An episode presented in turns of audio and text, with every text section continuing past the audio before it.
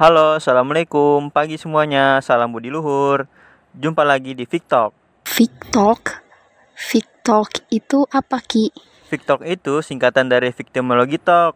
Podcast ini tuh bakal ngomongin hal-hal berbau kejahatan, terutama yang berkaitan dengan victimologi. Wih, keren banget tuh. Pastinya dong, kami dari kelompok 4 kelas KJ mau diskusi nih. Mau diskusi tentang apa nih? Di podcast kali ini, kita akan membahas tentang victimologi.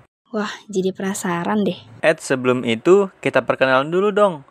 Perkenalkan, nama aku Muhammad Rizky Lalfikri. Kenalin juga nih, nama aku Sulihati Dewi. Dan ada juga teman-teman yang bertugas lainnya. Ada Devi Navitasari, Silviana, dan juga Sofia Katarina Surapaten. Wah, gimana nih kabarnya? Pastinya sehat-sehat dong. Pastinya sehat dong, Ki, kan kita udah vaksin. Alhamdulillah, teman-teman pendengar lainnya juga jangan lupa vaksin ya. Dan tetap jaga protokol kesehatan guna memutus mata rantai COVID-19. Yuk segera vaksin dan tetap mematuhi protokol kesehatan ya teman-teman. Oke, back to the topic. Sebenarnya, sebagian dari kita mungkin gak pernah mengalami trauma semasa hidupnya. Namun, pasti sebagian lainnya pernah mengalaminya. Traumatis bisa terjadi pada siapa saja. Banyak yang beranggapan bahwa trauma adalah suatu hal yang mempengaruhi sisi psikis dan mental seseorang. Nah, kali ini kita bakal membahas tentang victim trauma nih. Victim trauma itu apa sih, Ki? Jadi, sebelum kita bahas tentang victimnya, kita kupas dulu nih, apa sih trauma itu? Menurut American Psychological Association, trauma adalah respons emosional yang diberikan oleh seseorang atas kejadian buruk seperti bencana alam, kecelakaan, ataupun kekerasan seksual. Oh iya, aku paham. Yang aku tahu, seseorang dapat mengalami trauma juga karena kejadian yang mengancam dan berbahaya secara psikis maupun secara fisik. Iya, betul banget. Ada 3 jenis trauma nih, Li. Yang pertama itu ada trauma akut, yang terjadi sebagai akibat dari satu kejadian yang begitu traumatik. Nah, yang kedua, ada trauma kronis yang terjadi akibat seringnya terekspos terhadap suatu kejadian traumatis. Contohnya, kayak tindakan perundungan, kekerasan rumah tangga, ataupun kekerasan pada anak, dan lain-lainnya. Dan yang terakhir itu trauma kompleks yang terjadi akibat terekspos pada beberapa kejadian traumatis yang berbeda-beda. Kira-kira gimana kita bisa tahu kalau seseorang itu mengalami trauma? Gejala trauma itu punya banyak faktor. Misalnya dia selalu merasa sedih atau khawatir, yang bisa buat dia tuh jadi stres gitu. Selain itu dia juga sulit untuk konsentrasi, kayak orang lagi kebingungan gitu. Mungkin karena dia mengalami gejala-gejala tadi, si penderita trauma jadi beranggapan serba salah terhadap apa yang dia lakuin. Jadi takut banget buat to do something, padahal yang dia lakuin itu benar. Iya, benar banget. Nah, penyebabnya dari seseorang mengalami trauma itu ada beberapa macam. Apa aja tuh, Ki? Misalnya tuh dia saat lagi di sekolah, kampus, atau di lingkungan masyarakatnya tuh, dia kayak sering begitu mengalami bullying. Memang separah itu ya dampak yang diterima dari korban bullying. Mungkin bagi orang yang cuek atau bodoh amat gitu, pasti bakal merasa biasa aja gitu saat dibully. Tapi terkadang saat kita dibully itu atau diledekin secara terus-menerus, itu akan membuat kita jengkel gitu, jadi sakit hati. Iya, benar juga sih. Apalagi semisal pelakunya udah bully kita gak hanya dengan perkataan, tapi dengan fisik juga. Kayak diprank atau diusilin gitu. Itu bakal membuat si korban gak hanya mengalami sakit psikis dan mental, bahkan fisiknya juga. Nah, di saat korban udah kayak gitu, kan pasti dia bakal mengalami yang namanya trauma. Nah, kalau victim trauma itu apa? Victim trauma itu merupakan peristiwa apapun yang mencakup pengalaman emosional dan fisik yang menghasilkan rasa sakit dan cedera hingga melibatkan kematian secara serius, fisik, atau kekerasan seksual yang dapat mengakibatkan stres traumatis. Cedera emosional adalah respon normal terhadap peristiwa yang tidak normal. Itu merupakan hasil dari pengalaman emosional yang menyakitkan atau menakutkan dengan memori tertentu yang muncul dan memiliki efek jangka yang panjang pada kehidupan si korban yang mengalami kejadian tersebut. Begitu, Li. Jadi, semakin sering terpapar peristiwa traumatis, makin tinggi juga resiko cedera emosional yang dialami korban ya? Iya, betul. Dan bahkan bisa berkepanjangan efeknya terhadap si korban. Seseorang dengan victim trauma merasa hal-hal buruk terus terjadi dan dunia menentang mereka. Alhasil, prasangka buruk seringkali tak terhindarkan. Nah, jadi tadi aku tuh udah searching beberapa kasus tentang victim trauma gitu. Nah, dari salah satu portal berita yang aku searching tuh, ada judulnya Siswi SMP, Korban Pemerkosaan dan Perampokan di Bekasi Alami Trauma Berat. Wah, korbannya anak perempuan di bawah umur ya? Kejam banget sih pelakunya. Iya, padahal usia korban baru 15 tahun. Iya, jadi agak risih sih kalau pulang dari kampus atau saat di rumah tuh lagi gak ada orang gitu. Nah, dari kasus ini tuh pelaku perampok dan pemerkosaan ini mendatangi rumah korban saat si korban sedang asik gitu bermain TikTok. Nah, diduga pelakunya itu ada 3 orang. Saat kejadian itu terjadi, waktu itu lagi pagi hari buta, tepatnya jam 5 pagi. Saat itu korban sedang berada di ruang tamu, lalu pelaku masuk melalui ventilasi dan langsung disergap dari belakang gitu. Tapi ada yang aneh gak sih? Masa iya ada perampok yang mau mencuri saat pagi-pagi buta? Seperti yang kita ketahui, kejahatan bisa muncul nih karena ada kesempatan. Gak peduli situasi, keadaan, siapa, kapan, dan dimanapun. Salah dia juga dong, masa main TikTok jam 5 pagi? Dan kenapa si korban gak coba melawan atau berontak? Seenggaknya berteriak untuk minta tolong gitu. Ya, kita gak bisa salahin si korban dong. Itu kan hak dia mau main TikTok jam segitu. Nah, ini nih yang bisa membuat korban menjadi trauma. Seakan-akan korban yang bersalah, atau kita biasa menyebutnya victim blaming. Jadi, saat kejadian itu, pelaku mengancam akan membunuh korban bila dia berani berteriak. Mungkin hal ini nih yang bikin siswi ini jadi takut. Kemudian, setelah pelaku memperkosa si korban, pelaku mengambil sejumlah barang dan langsung kabur melalui pintu belakang. Saat kejadian itu, apa nggak ada saksi? Atau keluarganya lagi nggak di rumah? Saat kejadian, ibu dan adik korban tuh nggak mengetahui nih kalau ada orang yang masuk ke dalam rumahnya. Karena mereka sedang tidur. Sementara sang ayah sedang ada urusan pekerjaan di luar rumah. Para tetangga juga nggak mengetahui gitu kejadian tersebut. Mereka mengetahui kejadian ini setelah ibu korban menangis meminta tolong. Wah, bener-bener tega banget sih pelakunya. Kayak gak punya logika dan perasaan aja gitu. Mungkin si pelaku sedang butuh uang, dan menurut aku sih perampokan ini udah direncanakan. Karena dilakukan oleh 3 orang. Nah, pelaku pertama itu sebut aja si A ya. Yang meminjamkan motornya nih untuk 2 orang temannya nih, si B dan C.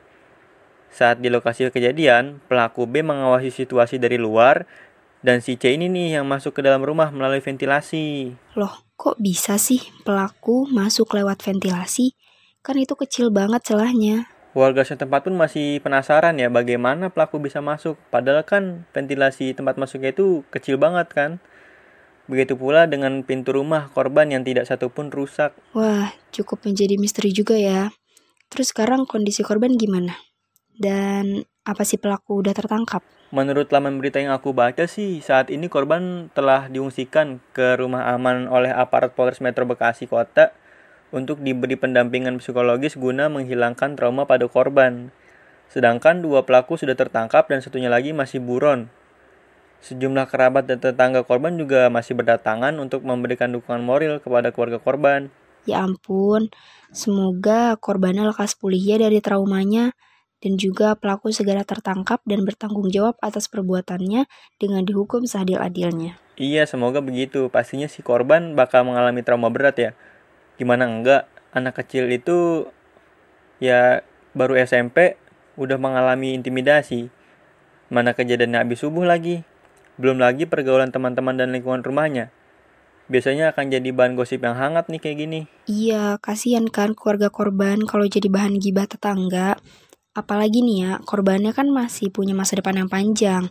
Takutnya dengan dia mengalami trauma itu, dia jadi takut buat pergi ke sekolah atau bahkan keluar rumah. Makanya sekarang korban sudah dibawa dan dalam tahap pemulihan trauma kan? Gimana sih nih analisis kamu terhadap kasus ini? Nah, dari analisis aku sih, kasus ini tuh mengandung aspek objek studi kriminologi. Seperti terdapat 4 unsur, yaitu kejahatan, pelaku, korban, dan reaksi masyarakat.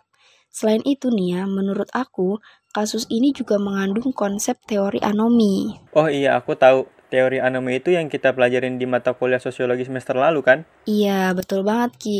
Jadi anomi itu teori di mana di dalam suatu masyarakat terdapat ketegangan atau suatu masalah yang kemudian dia menjalankan niat baik dengan cara yang salah.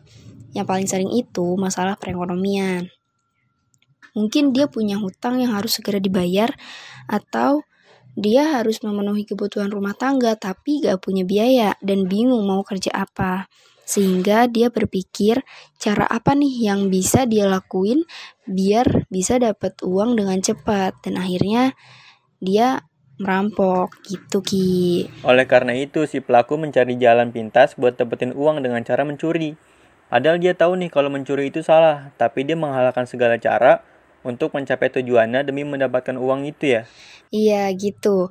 Dan juga nih salah satu ahli sosiologi yaitu Robert Merton menganggap bahwa tingkah laku yang melanggar norma itu disebabkan oleh gangguan dan tekanan sosial yang memunculkan ketidakselarasan antara tujuan dengan cara yang tersedia untuk mencapai tujuan tersebut. Jadi aku simpulin gini ya, munculnya tingkah laku kejahatan itu disebabkan oleh tidak meratanya kesempatan untuk mencari tujuan yang menimbulkan frustasi di kalangan masyarakat sehingga terjadilah perilaku penyimpangan sosial.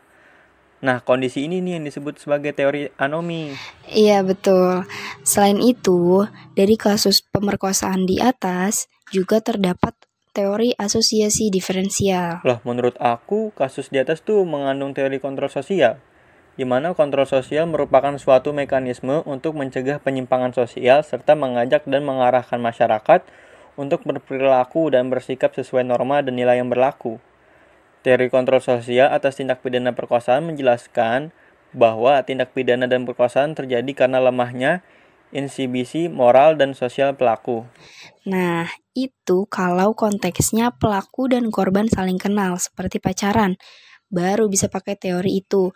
Tapi karena pelaku dan korban tidak saling kenal dan si pelaku datang dengan niat awal untuk merampok, menurut aku sih lebih nyambung kalau dikaitkan dengan teori asosiasi diferensial yang dipaparkan oleh Sutherland, bahwa perilaku kriminal itu dipelajari melalui asosiasi yang dilakukan dengan mereka yang melanggar norma-norma masyarakat termasuk norma hukum.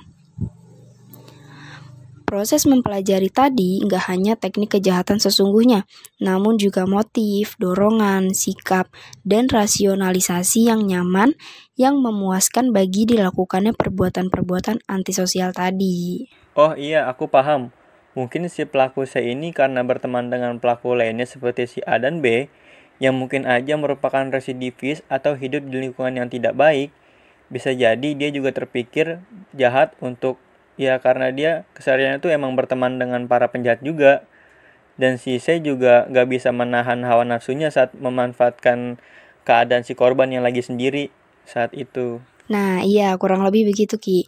Bukan hanya pergaulan dengan penjahat saja nih yang akan menyebabkan perilaku jahat, tetapi yang paling penting adalah isi dari proses komunikasinya juga sangat berpengaruh banget. Teori asosiasi diferensial itu mengutamakan proses belajar seseorang, sehingga kejahatan sebagaimana tingkah laku lain pada manusia merupakan sesuatu yang dapat dipelajari, baik itu dalam pertemanan, lingkungan rumah, atau terinspirasi dari berita atau kasus yang sama. Waduh, harus hati-hati juga ya dalam berteman. Bukannya mau selektif dalam pertemanan. Ya, kadang takut aja sih kalau kita dapat teman yang bawa pengaruh buruk terhadap kita. Istilahnya tuh kayak zaman sekarang toxic friends gitu ya. Nah iya itu. Dan terakhir nih, kira-kira berapa lama sih hukuman penjara yang bakal diterima oleh si pelaku? Dari kasus kejahatan itu sih pelaku bakal dikenain pasal 365 ayat 2 KUHP tentang pencurian dengan kekerasan. Lalu ada pasal 285 KUHP tentang pemerkosaan. Dan pasal 76D Undang-Undang Nomor 35 Tahun 2014 perubahan atas UU Nomor 23 Tahun 2002 tentang perlindungan anak. Dengan kemungkinan pelaku itu akan dijatuhi hukuman penjara paling lama tuh kayak 12 sampai 15 tahun. Wah, lama juga ya. Semoga pelakunya cepat tertangkap deh supaya bisa diberikan efek jera dan juga semoga korbannya lekas pulih dari traumanya. Iya, amin. Dan belajar dari kasus ini tuh kita jadi tahu ya bahwa tiap apapun yang kita lakukan pasti akan berdampak besar banget nih buat orang lain. Kejahatan yang dilakukan oleh seseorang, mau itu kekerasan seksual, bullying, begal, pembunuhan, dan lain-lainnya, itu akan membuat korban atau bahkan keluarga korban ya mengalami shock berat atau bahkan trauma yang berkepanjangan. Jadi nih kita sebagai manusia tuh yang bermasyarakat harus lebih berhati-hatilah dalam perkataan dan perbuatan, supaya orang lain itu tidak tersakiti atas perkataan kita yang kita ucapkan gitu. Ya itu aja sih ya dari kita diskusi ini. Mohon maaf apabila ada salah-salah kata. Terima kasih dan salam budi luhur.